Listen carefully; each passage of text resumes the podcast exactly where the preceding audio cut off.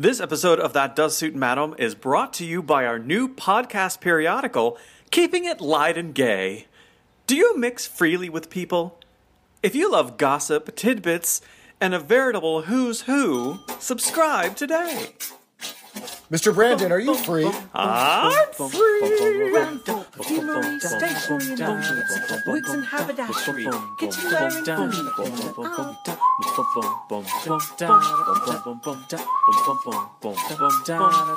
First floor, telephones, gym's ready-made suits, shirt, socks, ties, hats, underwear and shoes. Ah, I'm Brandon. And I'm Jeff. And this is That Does Suit Madam, a podcast about Are You Being Served? Ding. Hello, Unanimous. Hello, Mr. Jeffrey. Hello, Unanimous. Hello, Gladys. Hello, Gladys. Hello, Mr. Brandon. How are you doing this evening? Ah, I'm very good. I'm very good. Um, getting into season eight with mixed mixed thoughts from people. Yeah. But that's fine. That's the, the, the democracy we live in for the moment. How are you doing? Doing okay. Um, I got my second shot last week um, Good. of the COVID vaccine, and it did kind of drag me under for about 48 hours. Um, just really sore, really achy, really tired. True. Um, no other flu like symptoms, but I was just kind of out of it for two days, and then it went away, and I'm counting the days until I am fully inoculated. Yeah, it's and you know we're very lucky in the states here because we do have vaccines. Our Jaxies are well and very full of Jaxie. Wait, no, our Jaxies are very. damn, I was going to be so clever. Our Jaxies are very full and well of, uh, vaccines, but um, you know, not not necessarily the case around the con- around the world. So you know, No, you we're know, very in- lucky in the states. Yeah, I was speaking with some colleagues in Europe uh, earlier this week, and they don't think it's going to be any earlier than July until they get theirs because um, they've just. It, it's a mixture of the countries haven't done a great job with the um, logistics of the rollout of actually getting vaccines into arms. Yeah. The United States bought a lot of the stock of the first vaccines that were available. Yeah, it, it's it's going to be a world. It's going to be a while, while before this is worldwide resolved, but things are looking up at least here stateside for a bit. Yeah, so you know, if you can have the opportunity to get a vaccine, go and do your duty and get it. Luckily, I've been hearing in the news that there's some really inexpensive um, research vaccines that are out there that are being tested in Brazil and Mexico. So hopefully, the folks who um, don't live in countries where they can spend couple trillion on vaccines um, can get vaccinated too. So we we want everyone's Jaxi to be full of vaccine. And we've been hearing uh, from folks in the unanimous world, uh, the the listenership, that they too have been getting vaccine vaccines. So thanks for filling in the missing data points in our official podcast vaccine tracker here in our northern Mississippi compound. Where uh, It goes keeping everyone- directly to Johns Hopkins, just in case you didn't know. Everyone who likes our podcast is automatically assumed to get a vaccine, and that number goes directly into Joe Biden's laptop. Yes, we are, we're very connected here in northern Mississippi. Uh, but other than that, we have been hearing from our lovely fans, have we not, Mr. Jeffrey? Indeed, indeed, we have, Mr. Brandon. Indeed, we have. We have been hearing from everybody. We've been hearing from some new fans on Facebook Patricia, Ian, Karen, Sean, Emma, Gareth, Kim, and Ron Kakama's favorite drag queen, Tony Homeperm. Tony Homeperm. Hello. I've heard of Tony Homeperm, and when I saw that she liked our Facebook page, I nearly flipped my wig, but that's her job. yes, thank you. Um, to- so go find her on Facebook. It's Tony T O N I, last name Home Perm, just like you think. And um, she's cool. She's kind of a local drag queen who loves our being served and the podcast. So hello, Ms. Homeperm. Uh, she also does some cool shows on her website, uh, on, on her Facebook page. So find all of that on her Facebook page. So there we go. Tony, if you make it onto RuPaul's Drag Race season 14, like every drag queen who is a fan of ours or a guest of ours, you have to promise that you will do Mrs. Slocum for the Snatch Game. Yes, we've already heard that promise from Dean Akereri in uh, Melbourne, Australia. So we're just like, if we need to tell every drag per performer we know.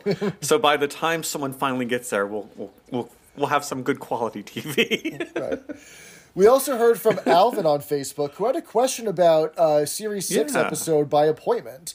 Um, Bra- Miss Brahms tries to um, imitate a posh lady, you know. Oh, we've got round about 40 pounds in Brian, right? That. Right, and right. the posh lady insults her, right? So How she dare call- you try to imitate me? she calls Miss Brahms a cheeky little bounder. And a bounder is someone who tries to be a social climber. She, she understands that Miss Brahms is from Docklands and thinks she's imitating her to try and make herself better than she is. So, Yeah, and I'm trying to think like what did Alvin think that she said? I mean, how how how many of us have not been in this situation where we think we know what they said, but it just because of their accent and all this, she he's he thought it was chicken Burger. Chicken Philip Burger. chicken Philadelphia. I don't know. Sounds like a good drag queen name. If you maybe he Alvin can connect with Tony, who knows? But uh, happy to help you out there, Mr. Alvin. We've also heard on Twitter from superfan Jeff with a G, who was vying for a key to the executive washroom. And yes, we can confirm that he has reached status of superfan. super so fan. Thank you, and Jeff you know what? It's really kind of like the Tinkerbell uh, uh, phenomenon. You just have to believe, people. just believe you're a super fan, and you are. And You've you all done very well. Yes. We also got an email from the original superfan Jeff Y, telling Mm-hmm. us to watch out for more crossover characters from LOLO in the coming three seasons. Ah, Yeah. nice little spoiler there, other Jeff. Thank you very much. And we also heard from our, our roving correspondent, Kim, in Houston, Texas, did we not? We did indeed, Mr. Brandon, and she asked us to ask the unanimous to remind you, uh, those of you that are in the States, to please contact your congresspeople and encourage them to pass the For the People Act. And what that's going to do is undo a lot of the gerrymandering that has gone on uh, throughout the country and also secure voter rights. It's a good thing to be able to vote in a country that you would think would be very easy to, but it's becoming more and more difficult. But uh, yeah, so thank you for the for the uh, idea there, Kim. And uh, what else do we always like to say, Mr. Jeff, after every podcast? You've all done. Oh no! Wait, not yet. Too early for that. Wear a mask, wash your hands, and always Black, Black Lives, Lives Matter. Matter. and you've all done very well as well. so take us back, Mr. Jeff. So last time uh, we were in 1981. Are we still in that year? We're still in 1981. Uh, tonight we're talking about Series 8, Episode 3, Front Page Story. And this originally premiered on April 23rd, 1981. And that week in the news, William Finn's musical March of the Falsettos premiered in New York City.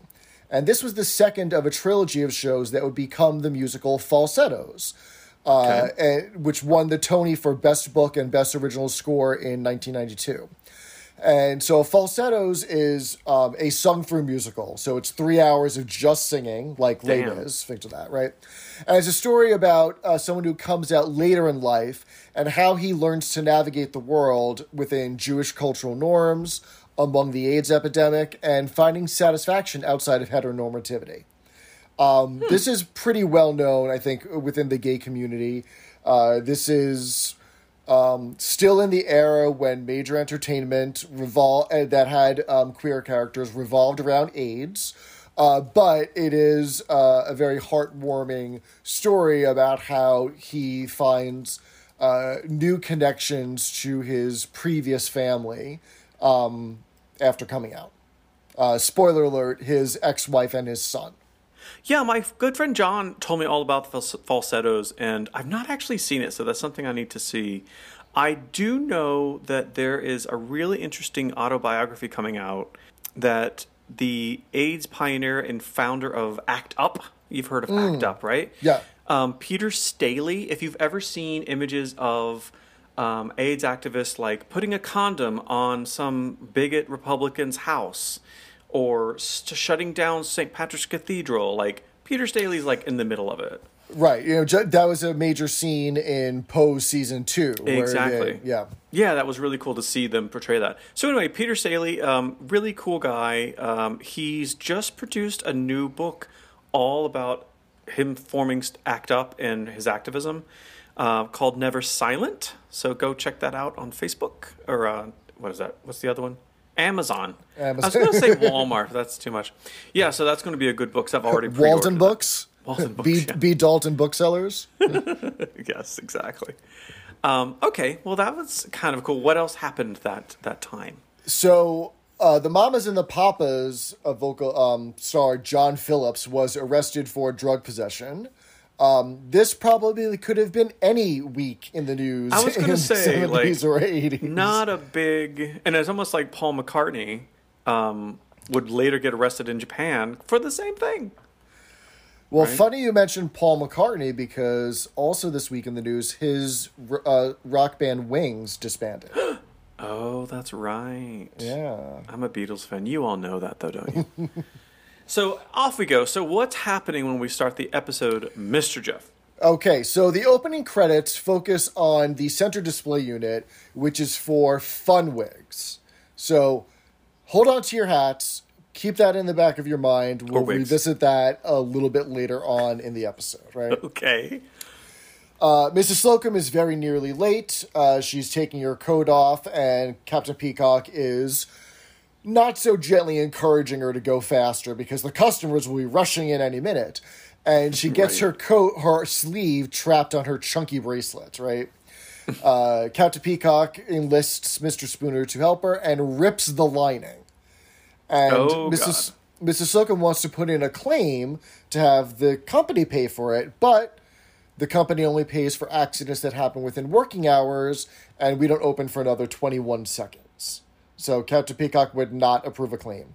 Can you imagine going into work and ripping your coat and be like, "Oh, it's a claim"? I mean, Oh, does that right? does that really happen, or is that like a beautiful thing from 1981 that doesn't exist anymore, or is it just a silly TV show? I think it's something that doesn't happen in America, but happens elsewhere. Jesus Christ, crazy. If you think about most people who work, who have jobs uh, that are not office jobs anywhere else in the world, they wear a uniform. And it's not necessarily to like distinguish them from everyone else, but it's because they're not going to wear their own clothes in the company's time. oh yeah, that's that's true. Wow, I never actually thought of it that way. Yeah. Uh, Miss Brahms is also nearly late um, because she got a lift in a chauffeur driven car and was molested on her way out. Captain Peacock is scandalized that this has happened, right? And Yeah. so he starts quizzing her, like, did you get a good look at him? Could you recognize him? Etc. So We'll he's ready. police. He's ready to go to the police. Yeah. Lift doors open. It's old Mister Grace, and he's returning Miss Brahms' umbrella. So he, hmm. it's his chauffeur-driven car, and he is the one that you know gave her a grope on the way Not out. a big shock there, I have Yeah. to say. And Peacock, you know, oh, says no, we don't need to report this. It was the missing umbrella, and we resolved it. yes, exactly. Miss Miss Brahms is is rightfully upset that finally she Yeah. thought she had someone on her side to stop getting harassed by the owner of the company she works for. And she she complains to Mrs. Slocum, it's one law for the rich and one law for the poor. Yeah, that felt very 21st century to me. Right? It did. It did. You know, I think that it's just one of those ways that again is exposing the classicism that exists not only in Britain then, but part of it still remains today worldwide, where there are one set of rules for you know uh, different people depending on your economic class. This kind of goes back to the f- interesting thing, and I want to blanket the statement by saying um, sexual harassment and, and misogyny is horrible in every situation. Um, that said, if you compare old Mr. Grace and young Mr. Grace, I think young Mr. Grace is wonderful. I don't like his misogyny and how he objectifies women. Um, but if you think about, I forgot who, uh, it might have been Heidi or someone, one of our special guest hosts, pointed out that when when old Mr. Grace is like womanizing, it's really creepy, right? When young Mr. Grace, the old, the actual old actor, does it, it's you know, of course, creepy, but less so. It's sort of seen as cute, which I'm, I'm being tried to be very careful about the way I say this. But this is a definite scene where old Mr. Grace comes across as really creepy. Yeah, I mean, because Right? on the whole, young Mr. Grace never threatened to fire anybody Yeah. or, you know, take action. There was that one scene where he told, like, a secretary for the day that she was fired, and she pulled that awful face for a, Oh, month, yeah, for a couple that's true. seconds, right? Yeah, yeah. But here, you know, old Mr. Grace is leaving after returning the umbrella, saying, You've all done very well, well, except for one of you. Like singling her out in front of everybody. Yeah. It- Very creepy. Yeah. So I just thought of that when when old Mr. Grace was just being, you know, a shithead to this to, to, to Miss Brahms. You know, if it was young Mr. Grace, he, I, maybe it's the fact that his like advanced age softens it, and he would have kind of like nearly fell fallen over when he said it, which kind of I don't know. It's it's it's a Right, uh, weird thing there. You actually, you know, I think the thing is with young Mr. Grace, even though he would have the worst of intentions, I don't think he'd actually ever follow, be able to fo- physically follow through because he'd fall asleep. Not that that makes it any worse or any Yeah, better. exactly. Yeah, But, I, see. I don't want to know? sound like we're like we're belittling the the intent, Right. but yeah, Right. Well, I Hmm. mean that's a, that's a theme that that carries on for a while, right? Mrs. Slocum comes right out and says, "Well, I expect you as being provocative." Exactly. I was going to say that same thing. Like Right? blame blame Miss Brahms, of course, right? Right. Blame the victim. Th- You know, this is when people talk about rape culture. It's this is what they're talking about, Yeah, right? It's not. It's not about um, asking rapists, "Oh, please stop raping people." It's about the entire societal structure that puts the focus on the victim avoiding it rather than the perpetrators committing it. yeah. In fact, I saw a really good Facebook. This is a deep take here. Um, that does suit uh, rape culture. Um, I guess podcast. That does not suit patriarchy. Right, I was trying to think exactly. That's a better way to say it. Um, there's a really cool thing on Twitter of a gay fella saying, "I don't understand straight men who say." Um, hey, pretty women, you should cover up your bodies because that makes me feel a certain kind of way about sex. Oh, I saw that thread too. Yeah. right? And he's saying, I'm a gay man and I see handsome straight guys that I'm physically attracted to. I can control myself so I don't throw myself upon them. I don't ask them to cover up. Well, of course, men don't really, you know, expose their their bodies like women are are are, are socialized to. Um, and he says like crazy double standard. Like for straight women, or for, excuse me, for straight guys, they can say, "Oh, well, it's your fault because you're not covering up your body." Because we men, we straight men anyway, in this case, uh, we have so little self control of ourselves that we have to have you be the barrier instead of uh, the expectation of us controlling our own selves. And he does it. I, I wish I could explain it better, but if you're ever on Twitter, twitter.com, it's this new thing. uh, it's, it's a really good thread. So, anyway. Yeah. So Miss Brahms is is trying to def- defend herself to Mrs. Yeah, Slocum. exactly. And she ends up pulling his uh, old Mr. Grace's pocket watch and chain down her blouse. Right? He must have Right. dropped it when he reached across to lock the door. Uh, Which is horrible, right? We, Right. They've there've been jokes about that in the past in the show. and Miss Brahms says that she's in her right mind to keep it. And then Captain Peacock chides her, "You wouldn't want people to think you're just a good time girl, would you?" I- it's it's infuriating to watch um, that this was so common in the '70s that it was part of this kind of sitcom, not even a B plot, but just like a bit, you know. Yeah, and if you watch TV from this era, it's not just this TV show. You know, It's not. uh, You know, we've we've got a lot way to go, a long way to go, but we have come some place from the past at least. So this is clear evidence of that. some some we've we've made as a society we've made some changes since the early 80s but not as much as we probably should in, in 40 years And you know, we we almost never receive any negative comments or stuff from the unanimous. And in case you want to email or tweet or whatever to us saying it was a different time and place, it was more innocent culture, eh, no, I don't think so. I think um, women didn't feel they have a voice to speak out. I mean, even though we see Miss Brahms trying to, but look what happens. She gets shut down. So exactly there we go. So anyway mr harmon has a special delivery for the gentleman's cart uh, department in a crate that's marked fragile and of course because the bell is already gone captain peacock yells at him that he's not supposed to be on the floor It's past nine o'clock. maybe next time I'll get a hot balloon to cross the floor, or I'll sta study under Yuri Geller and levitate uh, the crate with my mind telepathically. This is not the first. This is not the first time we've heard about Yuri Geller on this show, right? Yeah, Wasn't there is, something was else? Was Yuri Geller British? He was Ukrainian. Right, I remember. Okay, so that makes sense. But I, yeah, you're right. They, he has been mentioned twice.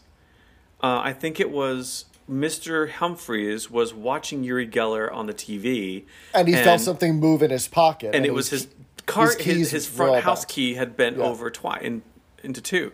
Yeah, um, for, I, I I remember looking up who the hell's Yuri Geller, and he's like this. You wouldn't say magician. Um, he's like an illusionist Yes, and he was extremely popular. Um, I think he just was a product of the '70s and early '80s. I don't, I don't think he carried on. But uh, So, what do we have in the fragile crate? oh my gosh! So this is so. Are you being served? I love that you saved this for me. Um, are you being served has now turned into the Mr. Humphrey Show plus associates, right? so it's Mr. Humphreys inside the crate. um, Mr. Harmon like p- pretends to like remove some scr- some some uh, some nails, Nails. or something, right? And of course, he doesn't ever really do a big a big job about it. And then suddenly, Mr. Humphrey emerges forth like a like the Venus de Milo, and just boom, he's there. And he's got like straw in his hat. And he's dressed as a sailor, and yeah, there's an excuse like why he's dressed as a sailor, and it's sort of like it doesn't matter. It's Mr. Humphreys. The people eat it up, uh, and it's a fabulous entrance. That's I want to make an interest like that one day. He gets a very long, very long applause break here, right? Yeah. This is obvi- this is not the first time we've seen Mr. Humphreys um, emerge uh, somewhere in a sailor suit. Um, the you know the last time that he had hitched a ride with the Navy, he came back with um, he met a uh, a roving reporter, a trendy string vestite, a dustbin, and a vicar with a rather interesting tale to tell, something like that, right? And he didn't have, and he didn't want to, to know the rest of it, or something like that. Something along those lines, right? So it turns out that he had gone to a Mr. Humphreys had gone to a party on a British ship, and one Drambuie shandy too many, and he needed to walk around. Um, Drambuie, for those of you the keeping score at home, is a Scotch. For some reason, I had in my mind that it was a raspberry liqueur, um, but it's the kind of Scotch. And uh, obviously, a shandy is beer and lemonade Delicious. um, after he had taken a couple of laps around the deck, he found himself in a game of strip poker. and so As he ended up he ended up losing all of his clothes and when it was time for him to get to shore he had to have something so he won back uh, some sailor's clothes somehow somehow And- What an interesting party you must have, Mr. Humphreys. And I will say, shandy, wouldn't you agree that a shandy is sort of like what your grandmother would drink at a party, at a wedding? Like, it's sort of like not a man's man's kind of drink, but it's like it is a right church it's a- social, social drink for a grandma. Yeah, it's it's not you know definitely it's definitely not like the working class man's drink. Um, yeah. Which is uh, like in keeping with his Yeah, personality. Exactly. um, Rumbold accepts his excuse. You know, the more we get to know you, the less amazing it seems. but this is definitely better than your excuses being arrested as for being an illegal illegal immigrant after pretending to be a coal miner in Tony Pandy.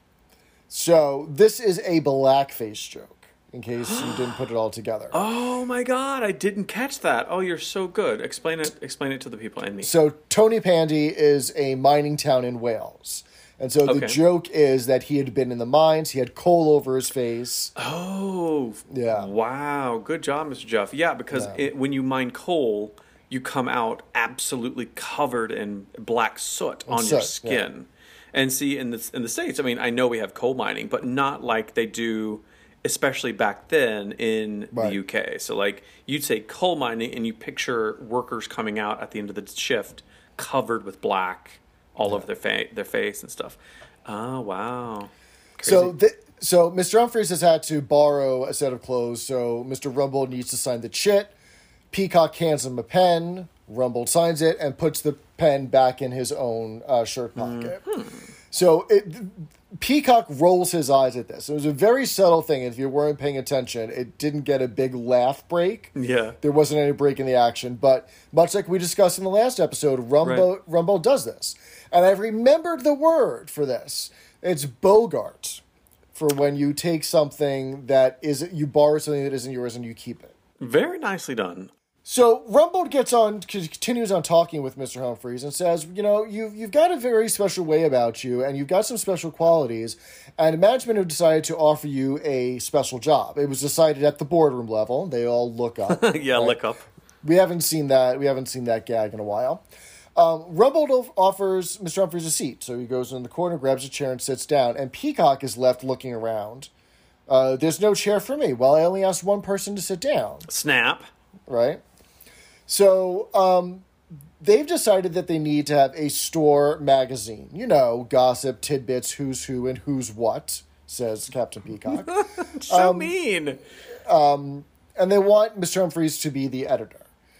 Um, there's no extra money involved, so Mr. Humphreys isn't that keen on it, but there is a lot of prestige. You're going to have your name in bold type, right? And he hopes that it's a lot bigger than that type that they've kind of that imitated. Yeah. imitated in the art. Right? So th- this brings up a lot. I think this, you know, this speaks to, um, I think something that has reemerged in culture in the past two to three years, with asking, um, with influencers asking content creators and small businesses for freebies in lieu in kind for promotion, and you know, there's nothing wrong with asking, but people, you know, people that sell things for money generally aren't good about giving a lot of it away.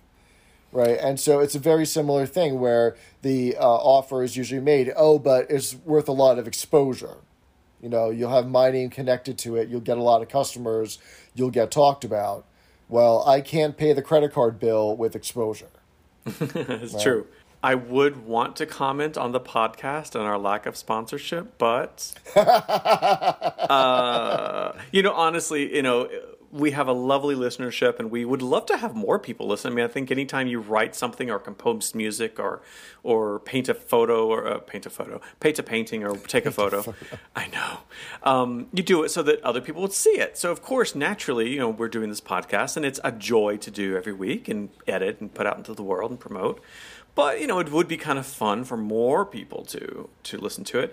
And if we got like, you know, a nickel every couple months for it, that'd be cool. But we would do it, and we are doing it um, uh, f without any pay. So you know, it is a joy to do. But if we got someone like, oh, say BritBox to, But this isn't a job. This isn't our primary job for us, right? well, I, I moved to northern Mississippi for a reason. I don't know what you're thinking about, Mr. Jeff, but I guess we know where you stand now, don't we? Um, have you ever been the editor of a newspaper, like a school newspaper or um, a blog for work or anything like that? No, no, I think it'd be fun though. But I mean, now like everyone's Facebook page is sort of their own little newspaper, really. Yeah. So I That's do try to cultivate stuff, and I do the um, postings for the for the podcast Facebook page, and so it's Well, fun to do true. that. Yeah. yeah. Yeah. What about you? Yeah, I, I, I was editor of the high school newspaper. Uh, this was way back in the day where you know we were just graduating from using uh, typewriters to computers, uh, and it was really just kind of fluff news. Um, heavy focus on sports. Um, all boys high school in New York City. Sports was half of the uh, Basketball. of the issue. Yeah. Did you not like um, bring out like "Are you being served?" references and like. "Wh- Why Are You Being Served should be the best TV show ever by Jeffrey. No, no, I did not do that. So they're trying to think of titles for the magazine, and the boardroom level people have come up with two options what's on in the store and mm-hmm. what's up in the store. Oh, I like our title, keeping it light and gay. Rumbold pushes to get himself a feature in the mag- magazine and ends up giving Humphreys permission to be off the floor in order to interview people and take pictures, etc. Yeah. But warns him nothing too controversial, keep it light and gay. Uh, to which Mr. Humphreys responds, I'll keep it as light as possible. Because he's a homosexual. right. Uh, in the next scene, we see that Mr. Spooner is taking a photograph of old Mr. Grace with his secretary on one knee and the nurse on the other. So we get a little bit of a physical gag here because uh, the old old Mr. Grace's feet are, uh, legs are falling asleep with the weight of the women sitting on his knee. Right. What a happy family. Right. So this one is a little less creepy because both of the women are enthusiastically competing to sit on his knee. He's not forcing them to. Right, yeah. And he becomes the butt of the joke here because his legs fall asleep. So less creepy than his first appearance No, in this episode. I mean, he wasn't like wielding his power, which is, you know, what makes stuff creepy. So, Exactly. Um, but Harmon bursts in, opens the door, ends up bur- uh, bumping Humphreys, who falls into young Mr. old Mr. Grace's lap, and that's the photo that comes out, right? of course. that we see as a cut uh, into the canteen where they're reviewing all of the proofs of the photographs, right?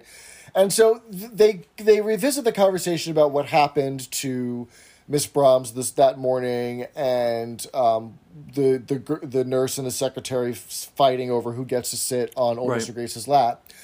And Mrs. Slocum says, Well, you don't realize that girls only do these things for people like old Mr. Grace out of kindness and sympathy. And then Miss Brahms pipes in with the truth, and because he's rich. True. Yeah. Right. Um, I think that Mrs. Slocum might be a little out of touch here, even for 1981. And that might have been the case, that might have been her experience, perhaps in the 50s or the 60s. Yep. Because But that's, when she would have been a young woman. Right. Uh, and that's maybe the worldview that she and maybe her friends had at the time, but times change, right? Um, I, I, I doubt that the nurse and the secretary would be so eager to sit on his lap, uh, to sit on Mr. Rumbold's lap, for example, if, you know, because he's not in that kind of position of power, for example, right? It's true. Uh, meanwhile, Mr. Uh, Mr. Spooner and Miss Brahms are bickering. There's not as much sexual tension there as there used to be between her and Mr. Lucas, but there's a, a, a spark of it. You you get the sense that hmm. he's tried to hit on her before, right? And Mr. Humphrey starts dictating out loud. He's writing in his steno pad. Their love hate relationship reached a new climax when she suggested payment for her favors. Oh, that's So right. So he's he's now exposing the fact that he can really kind of fuck up their their their world with whatever he says. Everybody's, you know, reputation, right? Yeah. He's bending the truth to sell. Well, I don't think these are going to even be sold. They're probably going to be distributed for free. Yeah. But in order to improve circulation, right? But it's interesting if you know anything about the British tabloids. Uh, think of Princess Diana and like all of the stuff that printed about her, and um, they're absolutely ruthless. And I think even more so now. But he he actually mentions like, well, that's what you see in the tabloids. Like they they always exaggerate things a little bit. So you know, MP and drug craze sex romp shop with Fash Mag slag. Thank you very much.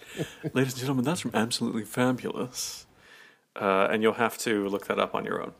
Yeah. Uh, it's season two, episode one, Hospital. Wow. And so good.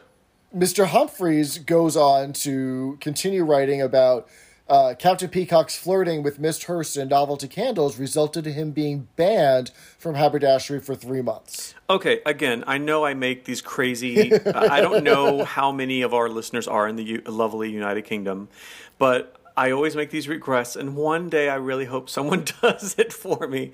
Can you please go to a shop? What is the name of that shop? Wilson's? It's like a home goods store in the UK, at least in England. It's not Aldi, that's a grocery store, but it's like a home goods store where you go and buy your paint and wallpaper or whatever. B and Q. No, it's not B&Q. Anyway, um, if you go to a shop and there is a section that says novelty candles, will you please take a photo of it and send it to us? Because I'm still not not convinced it's actually a real concept. I've Googled it and I see it. It would make me very happy. So if you could please go. do that for me, that'd be good.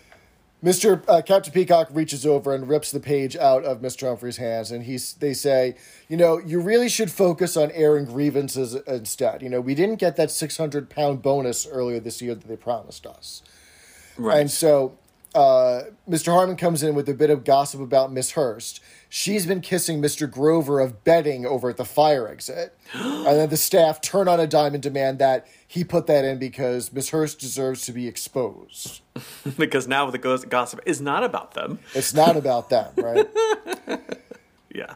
All this gossip has left me parched. Why don't you say we head on down to the canteen for a tea break? Well, I heard that Mr. Kyle from Memphis, he was. oh, you know what? Well, I'll tell you the rest in uh, in this in this in the canteen. We'll be right back.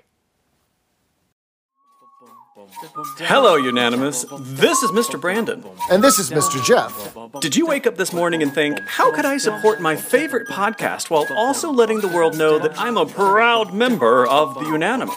Does your morning coffee vessel leave you feeling neither one way nor the other?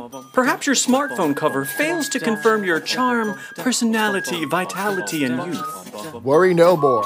Visit our That Does Suit Madam online bargain basement shop. They've just come in. You could buy your very own That Does Suit Madam official tote bag Handbag? or an official podcast sofa pillow, perfect for hiding your Paddington Bear. We sell a fashionable face mask and a celebrated coffee cup. And of course, t shirts. But don't worry, you'll find the sleeves right up with wear. Support your favorite podcast with some That Does Suit Madam merch. All at imfree.threadless.com. I'm free.threadless.com. And you've all done very well. So anyway, uh, Alvin is also from Memphis, and, and Mr. Kyle is from Memphis too. Brandon, so I'm Brandon, we're live. We're live. We're back. Never mind. Oh, I'm so sorry. Yes, we shouldn't gossip. Yes, yes, yes. I know it's there's a big sign in the canteen, no gossiping allowed. But I think we just have to take our liberties every now and then, don't you think? What a fucking liberty. Ah, well, that was a good tea break. What did you have? Winkles. I had tea and I spilled it everywhere. Well done. Thank you, well thank you. That's humor. Yeah. So where were we in the show, Mr. Jeffrey? So we're back up on the floor, and a gentleman approaches Mrs. Slocum's counter, and he is interested in the fun wigs. Remember, I told you at the beginning of the episode to pay attention to the fun. I thought you were talking about uh, Tony Homeperm, but I, I see where you're going now. So uh, this gentleman is played by uh, Michael Sharvell-Martin, uh, who would go on to play Trevor, the neighbor in No Place Like Home. oh, okay, that's cool. Yep. Uh, and he actually comes back uh, in season 10 for The Sweet Smell of Success, the one where Mrs. Slocum sells her homemade perfume. Oh my God, is he the one with the um, the terrace in Kensington? No, that's that's the gay character. That's that's earlier. that's, confusing. yeah. Oh, okay, that's a cool episode though. So the fun wigs are on sale for ten pounds. They're real lifelike simulated nylon From Hong Kong. They're they're brushable, washable, and fireproof. and I feel like we've had this joke about wigs before. Well, because everyone back then used to smoke, and everyone had lots of That's hairspray. true. So Yeah, wigs, and of course you can't feel it because it's a wig. So wigs would catch on fire. So you know, it's craziness. That's true, yeah. Mr. Spooner brings over the Faye Dunaway model for Mrs. Slocum to try on. Very chic. Don't the years just melt away? And they don't, right? I wanted Captain Peacock to say a remarkable garment indeed, but that was another episode. See, I'm getting confused. Uh, it turns out the customer is going to a fancy dress stag party and wants to look absolutely hilarious. Mm. Do I look absolutely hilarious? It's not for me to say. I love how like this. It's, it's interesting. I thought about this with Mrs. Slocum. You know, she's you know uh, bon vivant, you might say, or the, the French might say. But um, Well, when she's with Mrs. Axelby, she's a yeah, bum. but it's interesting. Anytime cross-dressing or gender n- norms kind of get tweaked a bit, even for just an innocent thing. Oh, it's a fancy dress stag party. Um, she gets really harsh, doesn't she? Like it's not for me She to gets say, uptight. sir. Oh, we don't She do a lot uptight. of that in this department. You know, she gets a little bit judgmental, which is kind of interesting. Which you know might have fit that 1950s, 60s kind of milieu. Hmm. Do you like me saying milieu? I love the word milieu. Um, I'm gonna be controversial and have a hot take for a minute. Oh, here we go. Uh, the the word milieu always reminds me of one of my favorite movies of all time, which unfortunately has a transphobic plot in it. Uh, and I'll say the line in context, and I'm wondering if you can guess it. I think I've talked about it on the show before. I don't believe we've quite established Celeste in the soup kitchen milieu. I, I got nothing. I don't know. No, nothing. It's from Soap Dish, starring Sally Field and Kevin Kline and Robert Downey Jr. Billy Crystal? and no Billy Crystal, uh, Elizabeth Shue, Kathy Najimy, Catherine Mary, uh, Catherine Moriarty. It's veritable who's who of early nineties. Who was the lighting director for that one? I don't And what was its gross profits? Come on, Jeff. Come on. funny, hysterically movie about a show within a show. Unfortunately, it's got a transphobic, mm, slightly transphobic uh, C plot line, and uh, the trans character ends up being like one of the punchlines uh, in the end. Yeah, that does happen, sadly. No. Anyway, uh, the customer is still looking for opinion if he looks absolutely hysterical. And uh, Mr. Humphries is walking by carrying something. He says, Oh, can you do something for me? Wearing the wig horribly. and Mr. Humphries says, I think I'm too late, and just walks away. And I love that uh, growing up watching little one liners, zingers like that, I think I'm too late. I don't know exactly what that means, but the fact that he's so dismissive, can you do something for me? I, I assume that's like a sexual thing. So no, I, I think the idea, I think the interpretation of the joke is, can you help? You know, either put me up in drag, or help me live this cross-dressing life, or help me transition. To which Mr. Humphries takes a look with him on the wig. He doesn't look good and says, "Pass." I see. right. But it, it felt like a, there's there are many times in this in the episodes of the series where he will say something like that, or almost like that joke about the soup did, the the the, the dessert Right. didn't work or the drink didn't work, but the soup did. Right. I don't really know. Of course, we know what that means now because we talked about it on the episode. But it's one of those Right. many little Humphreysisms that I'm like, I don't know what it means, but they're all laughing, so obviously I think it's funny because Yeah. I don't understand. This is this is not a sex joke, but it, it's not a yeah, it's a sexual orientation. yeah. Yeah. Anyway. Okay. So the phone rings for Mr. Humphreys with a bit of gossip. Uh, Mr. Jacoby of accounts beat Mrs. Cook and it took an hour. Oh, table tennis. Oh, and table tennis. Oh, okay. great, great misdirect there, Yeah, right? yeah. The phone has been ringing off the hook all day, and Captain Peacock is annoyed with it. So it rings again. He picks up and tells the person off, and it turns out it's old Mr. Grace. Oh, do you know who this is? Well, thank heaven for that. Oh, and young Mr. Oh, Mr. phone, Grace. right? Hello. Yes, I'm so sorry. You must have been caught through a, a, another department. You know, I love how they can always use that as a as a gag for something on the TV Right. uh, telephone. Blame blame it on um oh not Ivy. What's the Beryl? Name it on The, Beryl the phone operator, operator. right? Yeah. Yeah. Um, so old Mr. Grace has some gossip for Mr. Humphries as well. We hear it one sided on the other end of the conversation. Oh, you took her out of the water and had a good look at her bottom?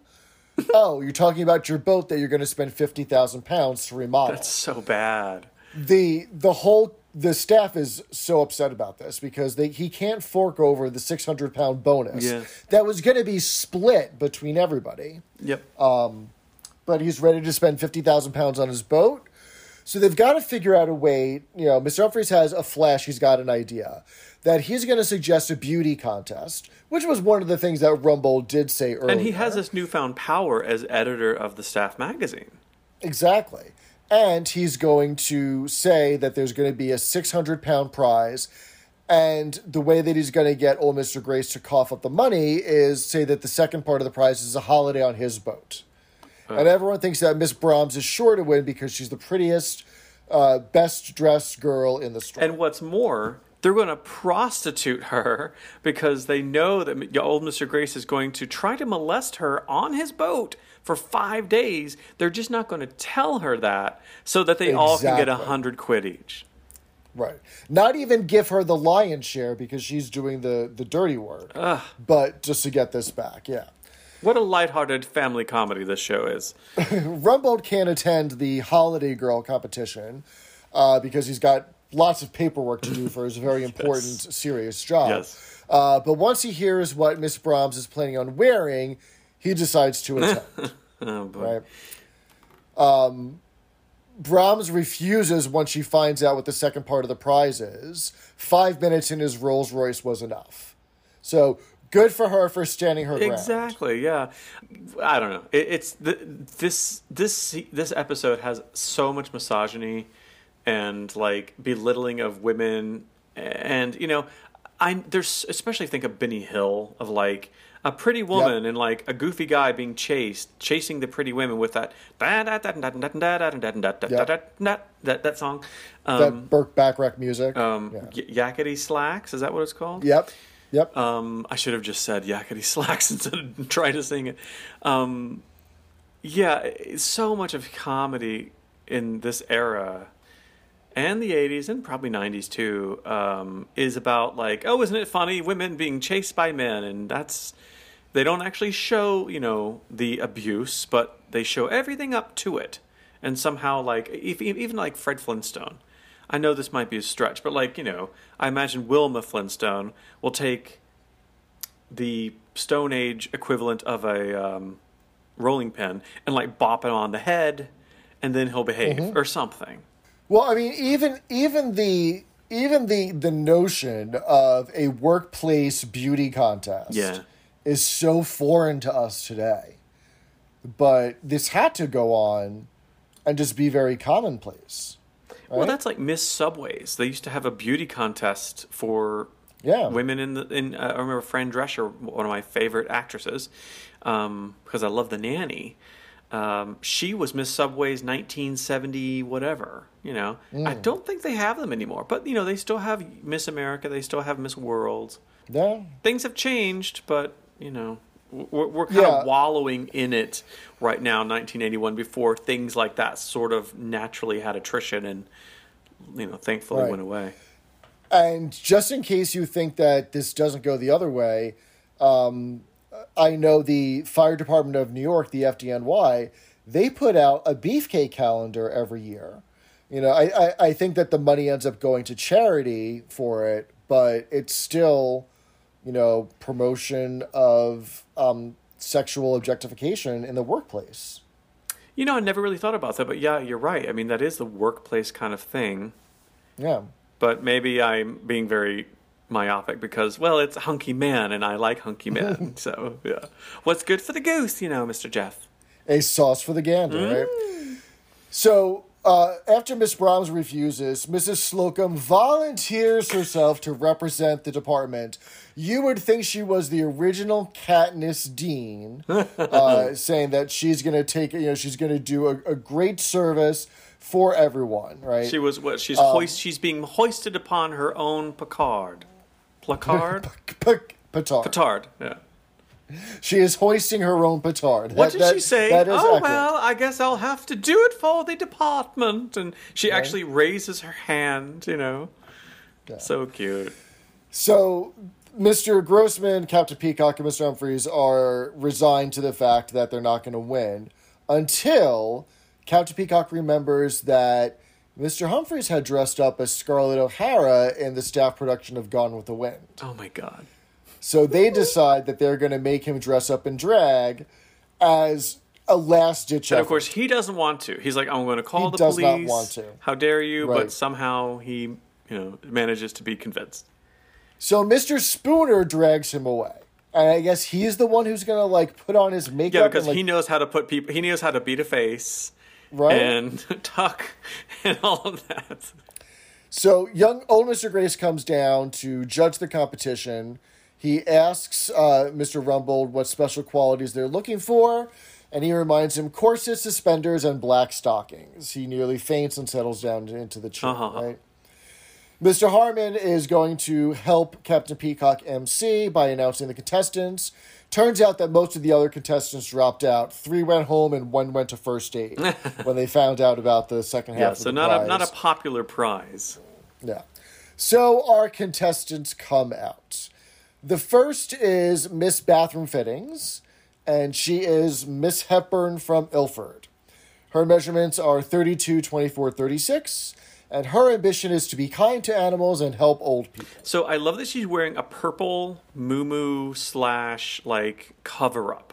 Well, I mean, the idea is it's a holiday girl competition. So what you would wear on the holiday that you end up taking with old Mr. Grace. Yeah, they did mention that's a good point. They did mention that oh, we can't have a beauty contest like Miss Miss Brahms would not sign up for that, but they would do a holiday girl.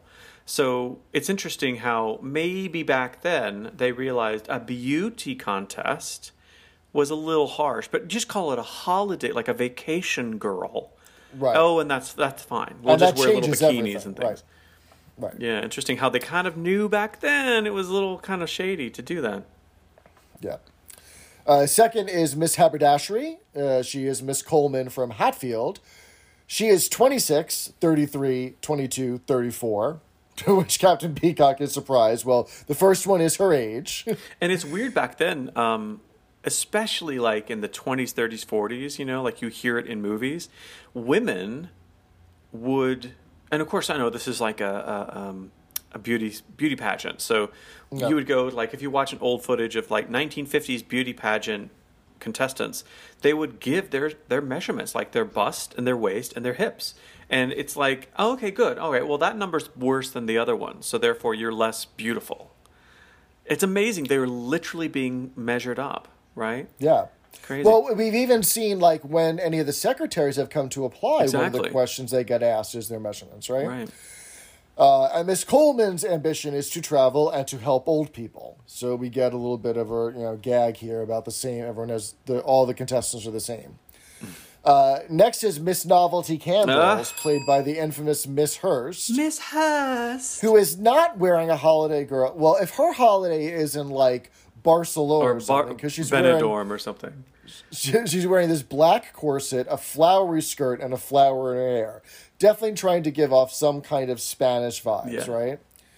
Uh, Captain Peacock recites her uh, measurements From memory. because from memory she's 40 26 38 and she's from olympia and her ambition is to help people And I wonder if, when he said, and she's from Olympia, and he kind of looked her up and down, and she was quite tall.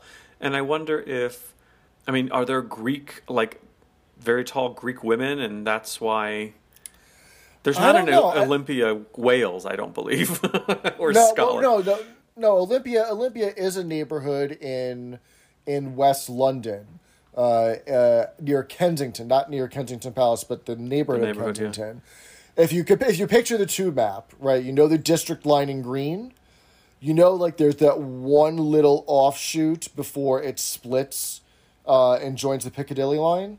Uh, Or, like, Alliance, sometimes- yes, uh huh. Sometimes it goes to Olympia instead of going south to Wimbledon. That's that's where that is. Um, Yeah. A pop quiz. What's three stations away from the nearest one going to Olympia in the western direction? Uh, couldn't tell you. You could say anything. I was, oh, that's really good. Good job. um, but I wonder if like Olympians, well, Olympians, Olymp- people from Olympia, Greece, are tall because she was quite tall. I don't know. Oh, maybe, maybe that's what that joke was. That it's a reference to Greece. I don't know. Um, British fans, please call into the Peacock Hotline and let us know. Help us solve this conundrum about what's so special about the neighborhood of Oly- Olympia or what the reference is. Um, fourth is Miss Lady's Intimate Apparel, uh, with, featuring our Mrs. Slocum. Yay! And Mr. Harmon puts on the music from the stripper. Dun, right? dun, So dun, she- dun, dun, she saunters dun. in, not even know she's wearing this Kelly Green corset. She looks like she's from like 1880s Western, like um, Right, from the saloon. From the right? She saloon, like the Miss saloon Kitty from the saloon, something. right? so the MC, so Captain Peacock says, Would you please tell us your name and what planet you come from? because he's not used to seeing her like dressed up. I mean, this is okay. Imagine this. So let's break it down. So this is Mrs. Slocum, the the senior sales assistant who Right. who loves being uh, very proper. And who, how many frills have you got, Miss Brahms? You know, and then suddenly she's wearing like lingerie Right. but the way she's doing In it bright Kelly green. in Kelly green, like hair. neon green, in front of her coworkers. But you know, she kind of has a little wild side because she really wanted to. Because she says, "I'll have to sacrifice myself for the department, for the sake of the department." So she really was getting her kicks, but she didn't want anyone to know. That's right. oh God. And he, so this is a cool episode because there's so many costumes. Basically, the writers at this point, okay, how do we get Mr. Humphreys to be entered into the show in a cool way, and how many costumes can we legitimately have an excuse to put these people in? That's really what the show is now. Yeah. Uh, she gives her measurements as 36, 23, 36, shut your cake hole.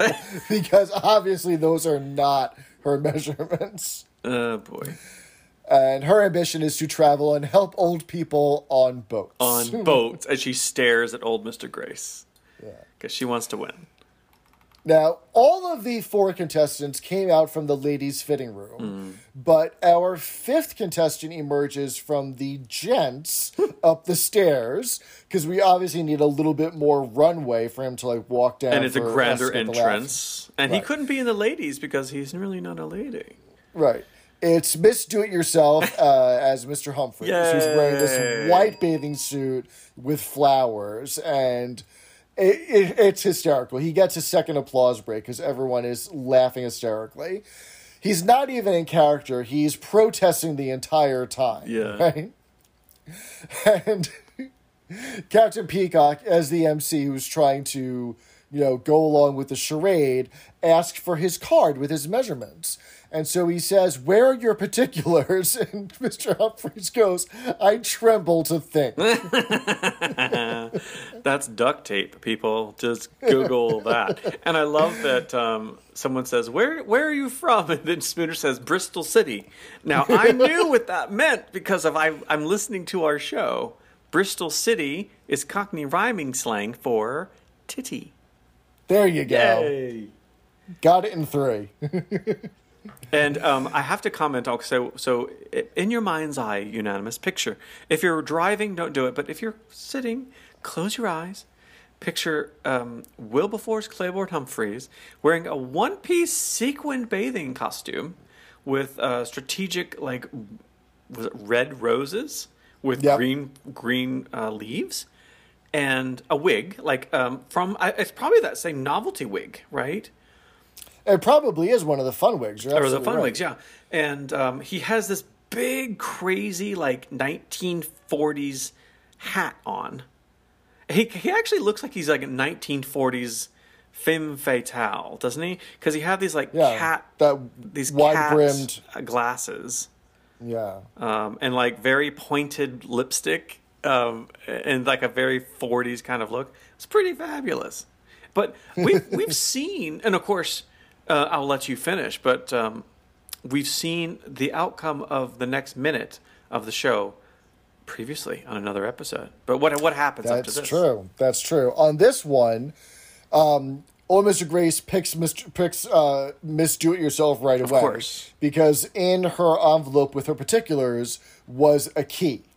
Right? Mm. And that was a signal to old Mr. Grace that she's ready for anything. Right? Ay, ay, ay, ay, ay. So he just said he stopped the contest, give her the money, and get her on deck by five thirty. Oh, it's so And funny. once Mr. Humphreys found out that there was a key in the envelope, he runs away, and old Mr. Grace is chasing him like he chases all of the other women in the store. And that is our episode. So the other scene that where this almost the same thing happened with with young Mr. Grace was the scene where um, Mr. Humphreys was selling a uh, mink coat or a fur coat. The fur coat, right. And isn't the notice the heels? Notice the twirl. Remember? And the the woman's like, I just can't decide. I'll take it. Right? And she had the hat, and somehow Mr. young Mr. Grace like Comes down to check on how everyone's selling. yeah, and then suddenly, like, they're ongoing. Oh no, that's right, because his mother was just having a hot pot, and he said, "Well, I'll go out to dinner with you," because he, he, old Mr., young Mister Grace was hitting on Mister Humphreys, but he thought he was a girl. So the the, the brothers Grace love Mister Humphreys in drag. So that's a very interesting little factoid there. like one brother does the other. Um, despite all of the misogyny in this episode, I think this is the funniest episode so far of series eight. I mean, the bar is pretty low to begin with. Let's just say that. Um, yeah, But I think that we got I think we got a lot of good sight gags that are good natured and last the test of time. any way that they can get Mr. Humphreys in the, into o- into the office in a weird way is cool. Yeah. Um, we also had him in drag. So, do you know off the top of your head how many times Mr. Humphreys has been in drag? Well, let's see. Um, have we seen him dressed as his own mother yet? Yes, in the This Is Your Life episode. Oh, that's right. Right. So there was that time. There was the you know dressing up in the mink. There was this. Surely it's not just three. No, well, uh, no. I feel like we've had one more so far. I can't recall the occasion. These Was are these are facts that we need to have at our the tip uh, tip at our fingertips at all times. Was he in drag in the movie? Oh, oh, oh. Uh, uh, um. Yes, wasn't he? I don't remember. this th- I, this is probably not the last time. Oh no, no, we no, could say no. we could say that. I think we get at least one more in uh, before the series closes. I love that we had um, Long Island Ronkonkoma,'s famous drag queen like our Facebook page the the day that we choose to record the episode where we're like diving into drag. Maybe we're just like Isn't it? we're just like super thinking about drag because Kismet. Of, of It's kismet. Yeah, yeah, yeah, Yeah. So fun. Yeah. Uh, next week we next week we get another. I think next week we get what is the funniest episode of all of series eight. Hmm. I mean, there's only six, and as I said, it's a low bar to begin, begin with. It's sit out. so Oh, repeat after me. Grace Brothers, Unfair unfair, to to salespersons. salespersons. yeah. Yeah, that's a good one. Uh, if you folks want to get in touch with us on Facebook or Twitter or whatever, you can do it. You can search for us. We'll come right up. Twitter is Does Suit Madam, and hello to all the Twitter people. We see you. Um, you can send us an email to what that does suit madam with an E. Wait, hold on. There it is. Uh, at gmail.com or call the Peacock hotline at 662 Peacock. That's 662 732 2625. And if you're not in the United States and you want to send us a quick little message, record a message on your smartphone audio recorder, memo recorder, and email it to us. We'd love to hear from you. And with that, Mr. Jeff, as always, You've all done very very well. Bye, Unanimous. Bye. Bye. That Does Suit Madam is not endorsed by the BBC, and it is intended for entertainment and informational purposes only. Are You Being Served is a copyrighted program of the BBC. The Queen and her court must make themselves available to honor all sponsor requests.